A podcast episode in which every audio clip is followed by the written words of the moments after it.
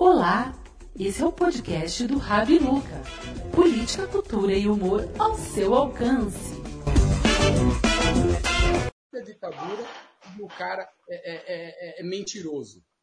Então esses três pontos me levaram a fazer o quê? A não votar num cara desse. Então, só que assim, tem pessoas que votou. Ué, eu vou brigar com essas pessoas porque votou no cara?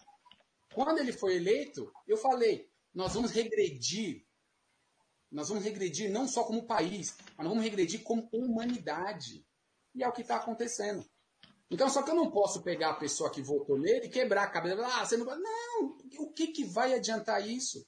É aquilo que eu falo. É negativo e positivo. A situação ela é negativa.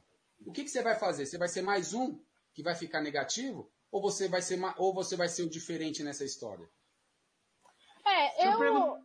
Pode falar, Ju. Pode falar. Não, pode perguntar você primeiro. Não, pode. É que eu ia trocar o assunto. Pode falar. Não, então, meu pai sempre fala, né? Ou a gente aprende pelo amor, ou a gente aprende pela dor. Você que escolhe, né?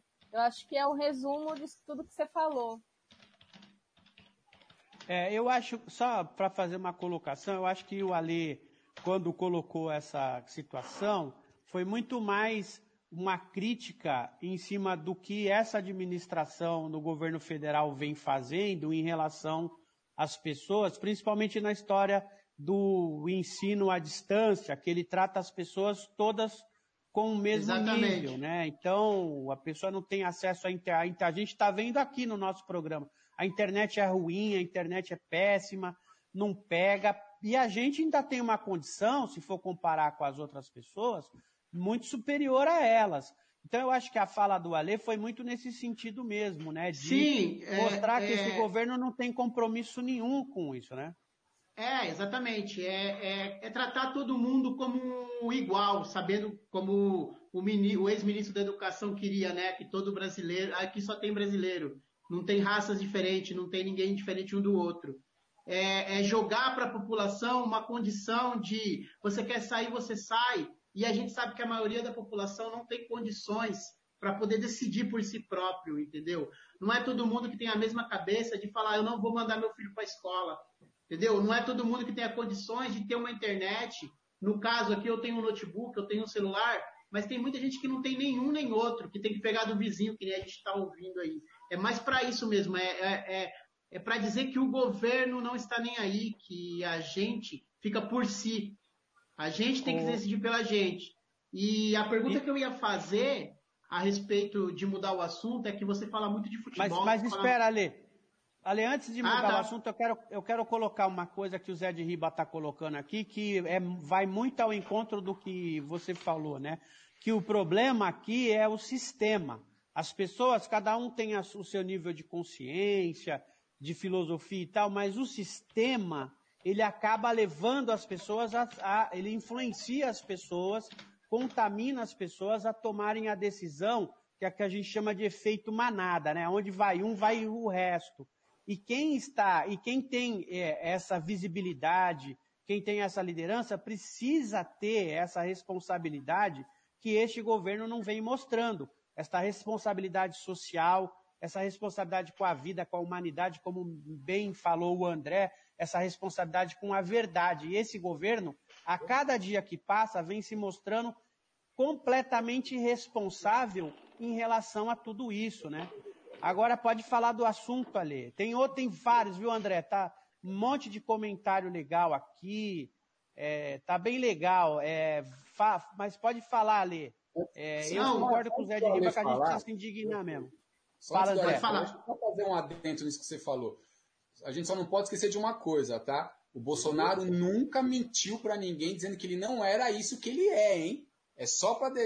Ele já é isso que a gente tá vendo, ele sempre foi. Não é porque ele virou presidente que ele mudou, não, viu? Isso aí ele sempre foi. Na verdade, ele só reforça, né? Só reforça o que ele sempre disse nas campanhas, né? Bom, você fala muito de futebol, tal. A gente acompanha. Essa semana o Liverpool ganhou a Premier League e a galera saiu toda na rua, sem máscara, festejando, tal.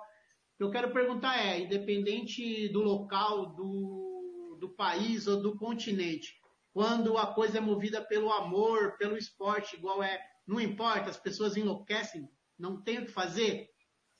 E o perigo disso, que a gente viu lá, onde está mais controlada, a curva já achatou e tal, é a volta do Campeonato Carioca.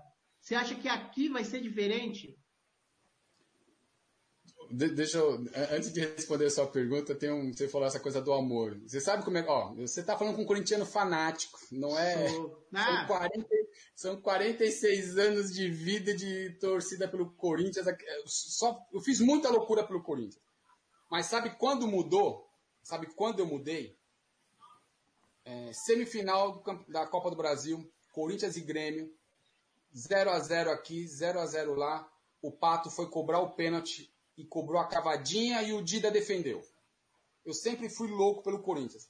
A minha filha já tinha nascido, ela tinha 3 meses de idade, ela estava deitada no sofá e com uma poltrona na minha frente. O que que eu fiz? A paixão é daquele jeito. Quando o Pato perdeu, eu dei um chute no sofá e quase joguei a menina de 3 meses na parede. Quando eu vi aquilo, o que que aconteceu?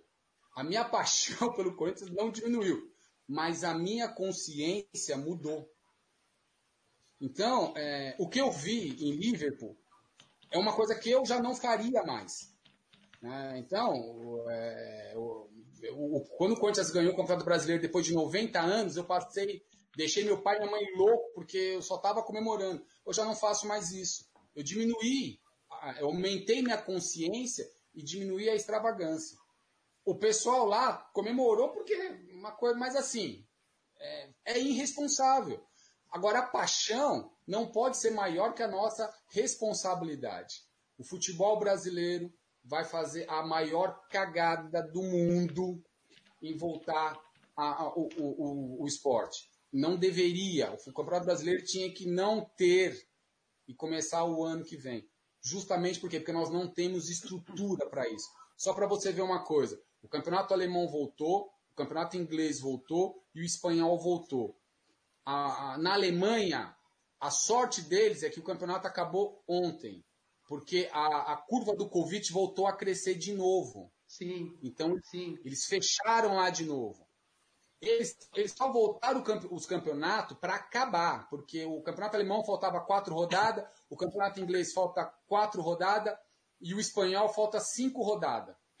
Agora imagina o brasileiro que falta 38 rodadas. Como é que você vai começar um campeonato com 38 rodadas no meio de uma situação dessa? O brasileiro nem começou, né? Copa do Brasil, brasileiro. Ai, cara. Fala aí, pode falar. Ó, deixa eu falar, André. Aqui no nosso programa a gente tem um quadro que chama Fora de Pauta. Eu quero soltar o primeiro Fora de Pauta agora, tá? Assiste aí com a gente. Fora da Pauta. Olá! Mais um Fora da Pauta. Você sabe qual é a cidade mais antiga do mundo? A cidade mais antiga do mundo é Jericó, que fica na Palestina.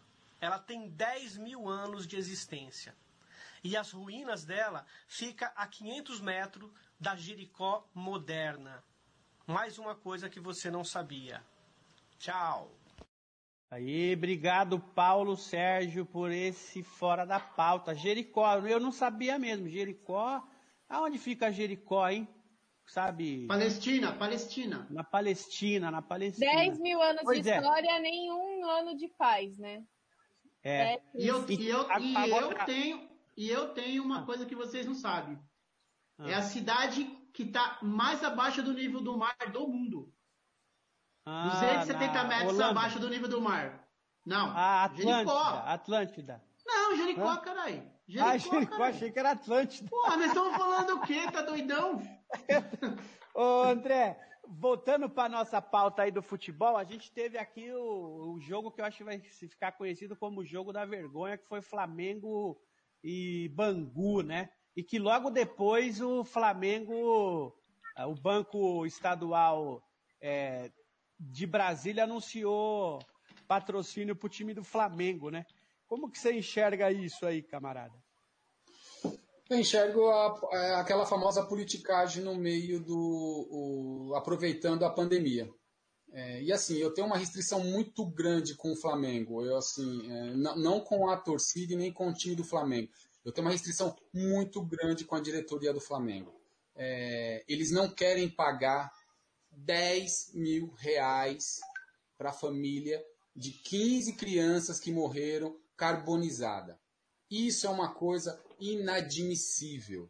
Então, eu acho que antes de se falar de futebol, antes de se falar de dinheiro, então eles preferem pagar 1 milhão e 800 para o Gabigol do que pagar 10 mil para uma família que teve o garoto carbonizado. Não que eu não tenho nada contra o Gabigol. Ele foi lá, ele pediu, os caras pagaram. Então, eu sou empregado, você vai me contratar, eu vou oferecer meu preço. Se você pagar, o problema é seu, não é meu. Então, ele não tem... não tem um problema com isso, mas a diretoria do Flamengo, infelizmente, peca muito nesse momento. Ah, sem dúvida. Pão e circo que eles estão oferecendo novamente, né? Nem na pão realidade... não estão oferecendo, nem pão, só o circo. É que, na realidade, a Globo está fazendo uma pressão muito grande, porque como ela perdeu a verba de patrocínio do governo federal, ela precisa se restabelecer de uma forma. A Disney Corporation criou uma grande grupo aí, que ela comprou a Fox e a ESPN.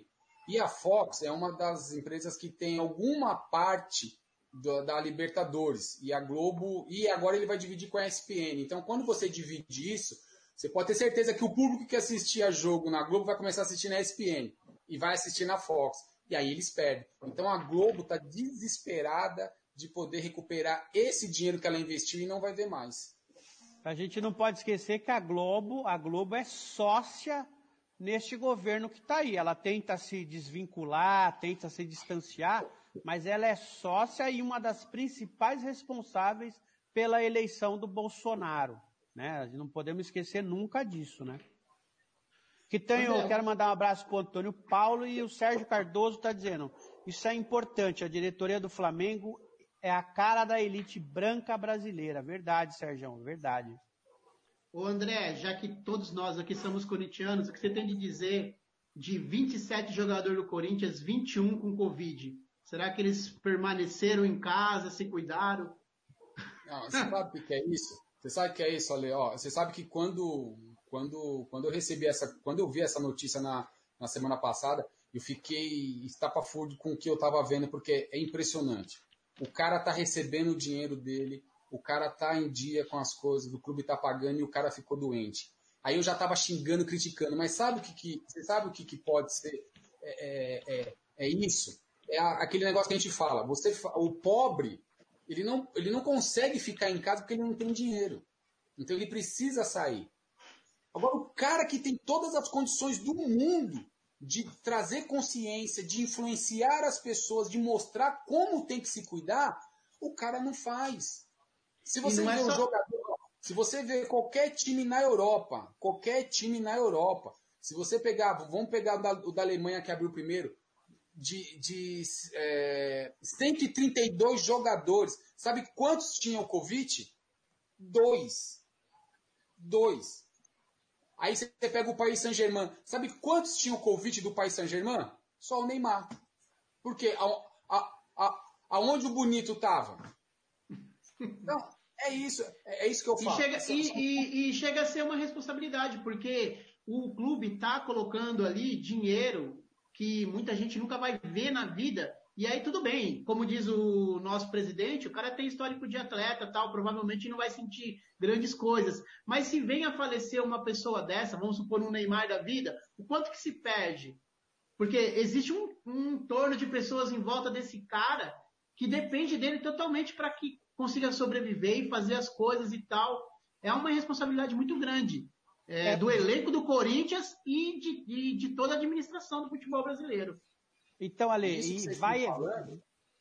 vai para além disso que você colocou, que é o seguinte, o cara tem condição de ter os hospitais de ponta, a saúde de ponta, à disposição dele, certo? O que ele não entende é que quando isso está à disposição dele, deixou de estar à disposição de alguém que vai precisar do SUS, por exemplo.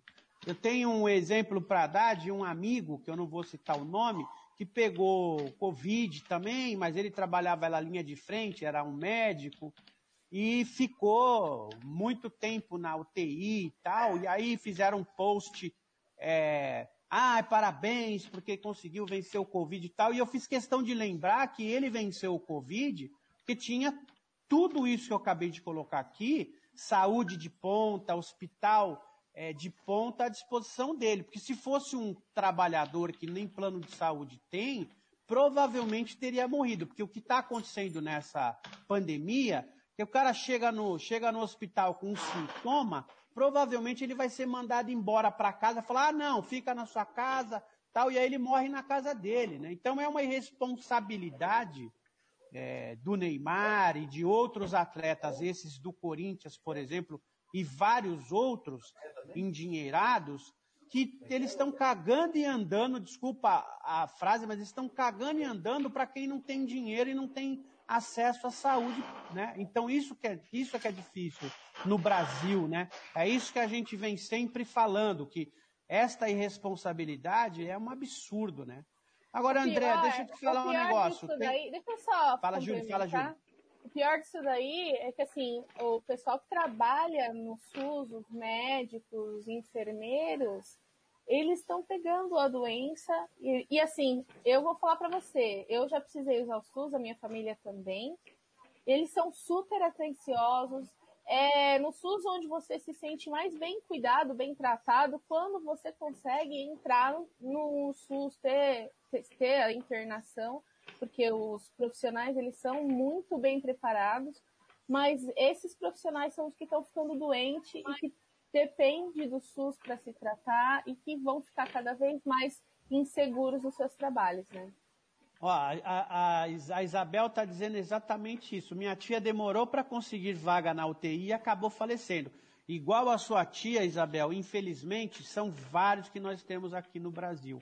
André, deixa eu voltar para a nossa pauta, que é 57. O Andrés. O Andrés, como é que você está vendo a situação do Andrés no Corinthians aí? Ele está sendo muito criticado, poderia ter uma história bonita, conseguiu fazer o estádio e tal. Como que você enxerga isso? É politicagem? O que está acontecendo no Corinthians, meu camarada? Na realidade, isso é tudo falta de... Eu até vou usar aqui, tem aqui a Rita Oliveira, ela falou aqui, ela falou que nós estamos vivendo dentro de um sistema e não podemos fazer muita coisa para mudar. Mas se conseguir enxergar em nós o que podemos fazer para ajudar com sabedoria as pessoas que estão sendo conduzidas nesse sistema de forma sistemática e cegas. Então, o que ela falou? Que existe um sistema. O futebol é como um sistema político, é como um sistema organizacional, tudo tem interesse. A questão é, como é que você vai fazer? Você quer que isso faça parte da sua vida? Eu tinha muita expectativa no Andrés, como presidente do Corinthians, tanto que eu votei nele. Eu tinha muita expectativa nisso. Por que eu tinha expectativa nisso? Porque era um cara que conhece, que construiu as regras que está lá. Foi ele que trouxe o Ronaldo, foi ele que trouxe os empresários, foi ele que montou aquela coisa. Mas o que acontece com o ser humano quando o ser humano atinge um certo patamar na vida? Tem duas palavrinhas, ganância e ambição. Ele deixou a ganância subir para a cabeça. E isso não é só com ele, isso acontece com todos nós. Quando você é ambicioso, você precisa ser ambicioso, porque quando você é ambicioso, você coloca um objetivo lá e você vai em busca dele. Agora, quando você transforma essa ambição em ganância, o que é ganância? Você vai fazer tudo a qualquer custo para chegar no seu objetivo. E aí você pode puxar o tapete, você pode tirar alguém, você pode passar por cima das pessoas para você chegar onde você quer. E foi desse sistema que eu, por exemplo, quis me libertar. Eu não tenho que passar por cima de ninguém, eu tenho que andar do lado das pessoas. Infelizmente, o Andrés, não é só ele, tá? Todas as diretorias de clube vivem dessa forma. Por isso que eu sou sempre a favor. O clube tem que ter dono. O clube não tem que ter presidente, nem não tem que ter sócio. O clube tem que ter dono. Se funciona na Inglaterra, se funciona na Alemanha, se funciona na Espanha, se funciona em todo lugar do mundo, até no Uzbequistão funciona desse jeito, por que que no Brasil não pode funcionar? Porque tem a Globo, tem os interesses políticos e tem a ganância de cada um. Gente, antes de vocês continuarem com esse assunto de futebol, não que eu não entenda, eu entendo de futebol, mas eu tenho que lembrar que a gente tem que falar da nossa promoção, né? Então o pessoal precisa seguir a gente no YouTube para ganhar essa camiseta aqui, que o Nelson vai sortear. Ó, ela brilha no escuro praticamente. Camiseta branca e preta para quem seguir a gente no YouTube. Então vai lá, segue a gente, ativa o sininho, não se esqueça, né? E aí, gente, vocês não vão falar para mim, só duas pessoas até agora comentou onde está a mulher do Queiroz. Para mim, a mulher do Queiroz está, ó, com medo de sair de casa, com medo. Ô André, deixa eu te fazer uma pergunta. A gente entrevistou aqui no domingo passado o Zila, nosso... Foi um sucesso também o programa dele aqui, todo mundo adorou. Ele é um estudioso, né? Ele é uma enciclopédia, como disse o Benê para mim. Falou, meu, o cara é uma enciclopédia. E você escreveu um livro sobre a vida dele, né? Sobre... o Sete chama, né? Ele é um livro emocionante, eu até esqueci, porque a gente já fazia essa promoção no domingo passado, de sortear um livro dele aqui, acabei esquecendo, mas a gente pode fazer esse sorteio agora. Quem estiver assistindo o programa no final aqui, a gente sorteia o livro 7, A Última Chance. Conta um pouco essa sua veia de escritor, André, como que apareceu isso? Eu sei que você sempre foi esportista, isso eu já sabia, tal.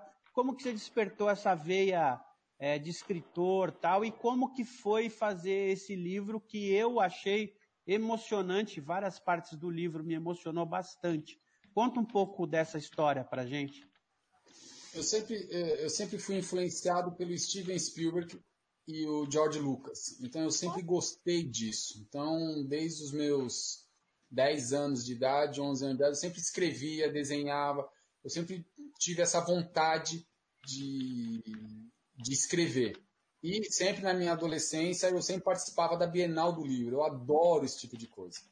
Só que com o sistema familiar, organizacional e social me obrigava a fazer outras coisas, o que aconteceu? O sonho ficou dentro de uma gaveta. Então, eu coloquei os meus escritos, eu coloquei minha vida, os meus sonhos, eu guardei na gaveta e fui viver os sonhos e a vida de outras pessoas. Eu fui realizar sonhos de outras pessoas, eu fui construir a vida de outras pessoas em cima do meu trabalho, da minha dedicação, mas isso foi uma escolha minha. E quando eu saí da depressão, quando eu comecei a me encontrar, quando eu comecei a olhar para mim de uma forma diferente, o Ney, que é o Sidney, né, que é o Zila, ele surgiu na minha vida. E o Ney sempre teve uma história, a história de vida dele é um negócio fantástico, porque o que ele passou eu nunca passei na vida. Eu nunca tive a dificuldade que ele teve. E aí, 7, a última chance, significa que ele teve 7 overdoses seguidas de infarto. E a última overdose dele, quem salvou fui eu. E foi um negócio muito impressionante, porque o Ney sempre ligou. O Ney me ligava todo dia. E me ligava tipo assim, 3 horas da manhã, 4 horas da manhã. Porque era o horário que ele estava loucão, era o horário que ele achava de ligar e ele ligava. E teve um dia que ele ligou e não falou nada. E eu fiquei tão preocupado e fui na casa dele. Quando cheguei lá, ele estava caído e a gente socorreu ele. E naquele dia ele sobreviveu e eu falei para ele assim, mano, se você não morreu é porque você tem uma missão muito grande na vida. Então as pessoas precisam saber dessa sua história. E foi aí que eu resolvi abrir a gaveta que estava lacrada, lá fechadinha, de sonhos, e puxei da gaveta o sonho que eu tinha de ser escritor. E aí ele me autorizou, né, ele contou a história da vida dele, é um negócio assim, eu fiquei, vou falar para você, Eu escrevia de noite, passava dia sem dormir, porque era muito impactante, porque você vê uma pessoa passar o que ele passou, sofrer o que ele sofreu, e você vê o cara ali querendo superar, querendo viver, é um negro que conseguiu se tornar cineasta, o cara estudou numa escola, numa faculdade onde só tinha branco, e ele era o único negro do negócio, e ele conseguiu, ele venceu. E aí ele me permitiu escrever, eu escrevi, e esse livro me proporcionou um momento maravilhoso, que foi o quê? Participar da Bienal do Livro. Eu sempre entrei como telespectador. Em 2017, eu tive a oportunidade de entrar na Bienal do Livro como escritor. Então, eu tive esse livro exposto na Bienal, foi um momento fantástico, maravilhoso. E daí eu continuei. Então, eu escrevi mais um livro, que é A Jornada, que ele não está em papel, ele já foi lançado, mas ele não está em papel, ele é um e-book que a Amazon, né, o pessoal gostou do livro e publicaram, só que eles publicaram em e-book. Então, se você entrar na Amazon, tá lá, pode procurar A Jornada, que você vai encontrar. E agora, na pandemia, eu escrevi 5 livros. Um falando sobre a sequência da jornada, que eu quero fazer a jornada, eu fiz uma trilogia. Então, eu já terminei as 2 partes dessa trilogia. Escrevi sobre a minha primeira maratona, que foi correr 42 quilômetros. Então, eu escrevi contando essa história. E escrevi um livro chamado Viva a Vida, que eu compilo aí os 5 anos de palestras que eu vim fazendo e compilo tudo num livro só e coloquei essas palestras lá. Então, eu tenho que agradecer muito ao Zila por essa oportunidade de ele ter resgatado o meu sonho. E fui eu que tinha perdido e fui eu que recuperei. Então, eu vejo muitas pessoas falarem aqui, né? Eu vi aqui uma pergunta, então quer dizer que a culpa do que eu sou hoje é do meu pai, da minha mãe, a culpa não sei do quê, então é isso mesmo. Então eu vejo muitas pessoas colocando aqui, mas na realidade não existe culpado. Na realidade não existe certo ou errado na vida. O que existe na vida é uma autorreflexão. Porque o que é certo para mim pode ser errado para você. E o que é errado para você pode ser certo para mim. Então a gente não tem que ficar julgando. A gente tem que nos entender. Diga, Lê. André, você falou aí que ele venceu, ele se realizou. E falando do Ney, né? E as pessoas identificam muito em vencer, em realizar, é você ganhar o seu dinheiro, é chegar no cargo mais alto, é comprar coisas. E no caso, não tem nada a ver com isso. Ele se realizou, ele venceu. Ele foi aonde não tinha ninguém como ele estudou o que ele quis, ele fez o que ele quis, apesar de toda a diversidade. Ele conseguiu conhecer pessoas que nem você e outras pessoas também que devem ter dado uma força para ele. Então, sim, ele venceu. Nem tudo é relacionado a dinheiro, nem tudo é relacionado a status. Correto? E sabe o que ele venceu, Ale? Ele venceu a vida. Exatamente. Na realidade, ele venceu foi a morte. Um cara que teve 7 overdoses, seguida de infarto. Eu nem sei o que é isso, porque eu nunca bebi, nunca cheirei, nunca usei droga. Eu não sei o que é isso. Então, imagino... Então, ele venceu o quê? A morte. É por isso que eu, no começo, quando a Juliana falou de felicidade, eu falei... Por isso que eu pergunto. A gente precisa saber o que é felicidade. Eu entendo que as coisas boas da vida é pra gente também. Mas precisa fazer sentido na minha vida. Eu acho que ele não venceu sua morte. Ele venceu a sociedade como um todo, né? Partindo do princípio de onde ele partiu. A sociedade... Eu vou falar uma coisa pra você, a sociedade, a gente precisa de muitos mais Zilas.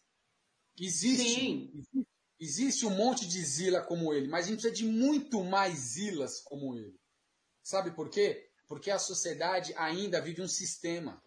E esse sistema é aquele sistema que só dá certo quem é bonitinho, quem é rico, quem tem um carrão. É essas pessoas que vão ter as grandes oportunidades. O Ney foi para Angola. Ele foi lá ser voluntário, ensinar as pessoas aquela paixão que ele tem de ser cineasta. Ele foi ensinar as crianças a ver filme, a filmar, tirar foto. Ele não ganhou nada. E ele se sentiu o cara mais satisfeito do mundo. A gente tem um conflito muito grande com realização e satisfação. né? Às vezes a realização do cara é comprar um carro, é ter um puta carrão. Aí ele compra o carrão. Daqui uma semana, o carrão já não serve mais porque ele já quer um outro carrão. Então, quer dizer, ele se sente realizado, mas ele não é um cara satisfeito. O que eu mudei na minha vida foi entender que as coisas que eu tenho, elas precisam me satisfazer, não me realizar. Hoje, a minha maior satisfação é poder estar aqui com vocês, porque eu estou falando para um monte de pessoas. Se eu tocar o coração de uma dessas pessoas, eu sou o cara mais feliz do mundo. Porque o que a gente precisa é criar esperança, amor e paixão. A gente está vivendo um momento de muita intolerância, que na realidade a intolerância ela já existia, ela só está aflorada agora. Por quê? Porque agora tem uma pessoa que personificou isso. Então as pessoas estão vendo no presidente da República a segurança que eles nunca tiveram. Então o cara tem a segurança do que ele pode matar, que não vai acontecer nada. Ele pode agredir, que ele não vai acontecer nada.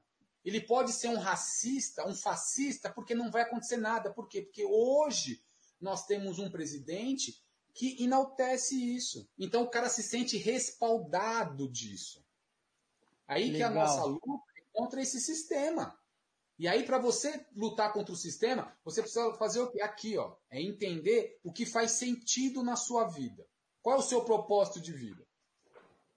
Ô André, nós já passamos mais de 20 minutos aqui do nosso programa, porque tá tendo, o pessoal tá perguntando muito e tal. Então eu queria que você deixasse o seu recado final aí. A gente se despede de você e termina o programa. A gente tem mais 2 fora de pauta para colocar aí, meu irmão. Pode então, dar as considerações finais. Então, na pandemia eu desenvolvi 6 pontos. Eu só queria passar esses 6 pontos para vocês. É rápido. À vontade, André. Primeiro ponto é entender que uma vida humana é uma vida humana. Nós temos que respeitar a vida humana. Respeite a sua vida. Se você não pode ficar em casa, então saia com consciência. Se você pode ficar em casa, fique em casa. Segundo ponto, a convivência com as pessoas vão mudar. A nossa relação com as pessoas vão mudar. E a gente precisa ter clareza disso. Porque antes, quando não tinha pandemia, a gente não abraçava, não beijava, não dizia que amava as pessoas que estavam do nosso lado. Hoje que está todo mundo isolado, a gente sente falta de todo mundo. A gente sente amor e paixão, saudade de todo mundo. Então a gente precisa entender que a relação com as pessoas vai mudar. E isso que nós estamos fazendo aqui vai ser algo que vai ser essencial. Terceiro ponto, como atingir os meus resultados da forma que nós estamos. As pessoas estão achando que 2020 acabou, as pessoas estão achando que a pandemia é o fim de tudo, mas não é. A pandemia é a oportunidade de a gente entender que eu preciso o quê? Me reorganizar, me replanejar. Os meus objetivos que eu tinha para 2020, eles não vão acontecer da forma que eu queria. Então eu preciso o quê? Reorganizar. Eu não posso abandonar eles. Eu tenho que me reorganizar, me replanejar, para que quando a pandemia passar, eu estiver mais forte para correr atrás dos meus objetivos. Quarto ponto, a gente precisa saber lidar com as nossas emoções. Nesse momento, a gente não está sabendo lidar com as nossas emoções. Por quê? Porque eu não me entendo. Eu não sei me relacionar comigo. Então, a ansiedade, a depressão, a tristeza vai aflorar. Mas não é que você vai dormir e acordar depressivo. Não, você só vai expor tudo aquilo que você já vem passando. Quinto ponto, cuidar da saúde. O que é cuidar da saúde? É saber o que você tá, com o que você está se alimentando. Porque na pandemia nós estamos fazendo 3 coisas. Comendo demais, ficando mais tempo sentado no sofá ou mais tempo deitado na cama. E isso faz com que a gente não queime as nossas energias. Então o que a gente fez para poder ajudar nisso? Criamos um grupo online de exercícios, onde a gente é gratuito, onde a gente tem um professor que reúne a gente de terça e quinta para praticar exercício, justamente para fortalecer a mente. E último ponto, tem um plano de vida. O Covid, a pandemia apareceu e mostrou claramente que a gente não tem plano de vida. A gente vive aquela coisa do imediatismo. Aconteceu, eu vou. Então, se a gente dizia que não tinha tempo para nada, então chegou a hora da gente usar esse tempo de isolamento para criar esse tipo de planejamento. E para encerrar, eu sempre encerro com uma frase. Existem 3 tipos de pessoas no mundo. As que fazem acontecer, as que deixam acontecer e as que nem sabem o que está acontecendo. Qual dessas pessoas você se enquadra? Legal, André. Obrigado, meu irmão. Obrigado mesmo. Eu que agradeço a oportunidade, quero mandar um abraço ao seu José Aparecido, que é meu pai, apareceu ali, eu vi que ele está assistindo, e isso é muito gratificante, porque o meu pai era uma das pessoas que, com todos os problemas dele, com todas as dificuldades dele, ele me ensinou o mínimo do que eu precisava para chegar onde eu cheguei. Valeu, André, um beijo para você, meu irmão, tamo junto. Galera, vamos continuar o programa. Eu vou soltar a Júlia agora para gente mais um Fora da Pauta, para a gente continuar aqui, que tem a ver aí com o que foi o tema da nossa coisa aqui, ó. A nossa querida Joana. Fora da Pauta. Hoje eu vou ler para vocês um pedacinho da carta que o Renato Russo escreveu para ele mesmo quando ele estava em reabilitação em abril de 1993. Essa carta está no livro Só por Hoje e para Sempre, que conta como foi a reabilitação dele. Estou lhe escrevendo para me despedir. Sei que não sou mais bem-vindo. No começo nos divertíamos muito e você até deixou que eu tomasse seu lugar e eu acreditei que seria para sempre. Tendo sua permissão, aproveitei para fazer tudo o que eu mais queria, usar seu corpo, mente e espírito para viver, forçando-o a necessitar de mim, a querer cada vez mais se anular e deixar que eu o controlasse, o levando à dor, ao sofrimento, à solidão e à destruição total do seu espírito. Esse é o meu jogo.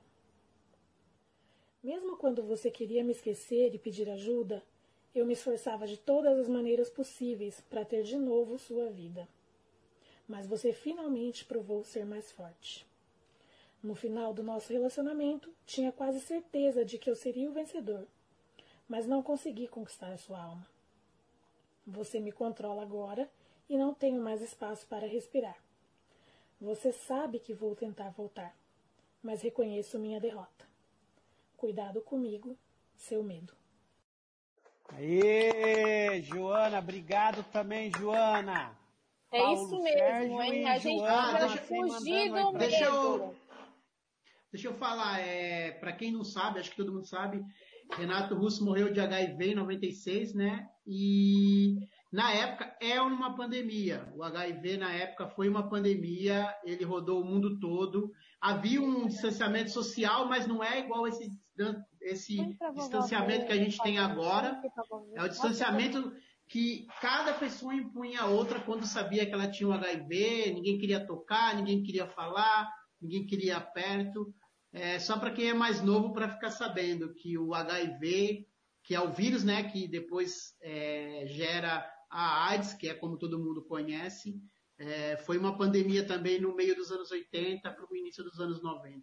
Não foi só ele que morreu disso, Cazuza também, Fred Mercury também, Betinho, muita gente importante que hoje poderia estar fazendo muita diferença para a gente, acabou indo nessa pandemia que teve aí no começo dos anos 80.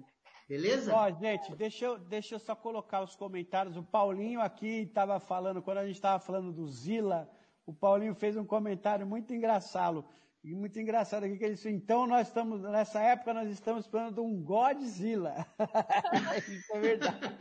Vamos ler as respostas da enquete, que eu achei muito boas as respostas. Vamos lá, Juliana, respostas das enquetes, aonde está a mulher do Queiroz? Ó, a maioria das pessoas acha que a mulher do Queiroz está lá escondida no Planalto, né? O Paulinho já acha que ela tá comendo grama pela raiz, eu não duvido pelo que aconteceu com o Adriano. O Joaquim Osório diz que ela tá bem escondida para não contar tudo sobre a família dos milicianos. Eu acho que ela não pode contar, viu, gente? Eu acho que a grama pela raiz deve estar gostosa. A Maria falou que a mulher do Queiroz está fazendo companhia para a primeira-dama. Deve ser tipo um trisal com o Bolsonaro. Que horror, gente. Não gosto nem de pensar uma coisa dessa, que é horror. Deixa a Damaris ver se falar isso daí, viu? Nossa, você vai se complicar. Senhora, é verdade. A Priscila fala que ela tá na Alvorada. E a tia Rita falou que ela é amante do Bozo. Gente, que maluco. E o Barreto colocou uma boa aí, Juliana. Ele colocou, eu vou ler aqui, ó. Eu vou ler aqui. Ó. Eu pegava, ele colocou, sobre a mulher do... Gente, deixa eu perguntar uma coisa para vocês antes que termine. Vocês não têm não passa uma ideia de que a Damares é a pessoa mais promíscua do planeta, pelo simples fato dela só falar a respeito disso? Qualquer coisa que ela vê promiscuidade? Ela é a porcina, a viúva porcina do Bolsonaro, tá ligado? Ela deve guardar numa caixa do marido dela. Gente, deixa eu dizer para vocês, nós estamos já passando mais de 30 minutos do nosso programa. Eu vou colocar o último fora de pauta aqui, que é uma homenagem ao nosso querido Gilberto Gil, foi nosso ministro da Cultura. E aí a gente encerra o programa, tá bom? Quem quiser mandar abraço depois que acabar essa... Vamos lá, gente? Posso terminar aqui? Ó, terminou aqui esse fora de pauta, mandem os abraços e a gente encerra o programa, ok? Fora da pauta. Grão. A nossa vida é como um grão, uma semente de ilusão. Tem que morrer para germinar. Plantar em algum lugar nossa semeadura. Dura caminhada pela estrada escura. Grão. Uma singela homenagem a Gilberto Gil, que no último dia 25 completou 78 anos, nos dando muita alegria, muita cultura e muito amor. Boa tarde a todos, saindo da pauta. Valeu, Benê. Obrigado, meu querido. Boa. Eu quero começar com os abraços aí para todo mundo que assistiu aqui. Um abraço forte pro André. Excelente a participação do André aqui. Quero mandar um abraço para Isabel. Todo o programa a Isabel participa, manda pergunta. Isabel, um beijo para você e pro Cid, minha querida. Fala pro Cid que eu tô esperando a nova live dele aí. Fala pra ele que a gente faz essa live. Quero mandar um beijo e um abraço para minhas irmãs que estão assistindo, pro Barreto, pro Benê. É isso, gente. Pessoal lá de Guaianazes que não assiste o programa, um beijo para vocês também, tá? E da Vila Matilde, pessoal da Vila Matilde. Quero mandar um abraço pro tio Du. Arena Corinthians, é nóis, irmão. Obrigado. Eu quero mandar uma musiquinha, né? Só pra homenagear o Gil também. Não. E eu acho que é pra todo mundo. Andar com fé eu vou, que a fé não costuma falhar. Andar com fé eu vou. Oi, fala aí. Parabéns. Só falta uma sanfona aí atrás. Uma sanfona seria ótimo. Uma sanfona do Bolsonaro, hein? Quero mandar um beijo pra minha mãe, que eu vi hoje. Eu tô muito feliz de ter visto ela. Porque fazia muito tempo que eu não dava um abraço nela. Mãe, eu te amo. O Alê Beleza. Não vai dar abraço pra ninguém? Não, eu finjo que tá parado só pra ver o que vocês vão fazer. Não, eu quero mandar um beijo pro Heitor, que me cede o quarto todo domingo à tarde pra fazer o programa. E pra todo mundo. Você ouviu o podcast do Rabi Luca.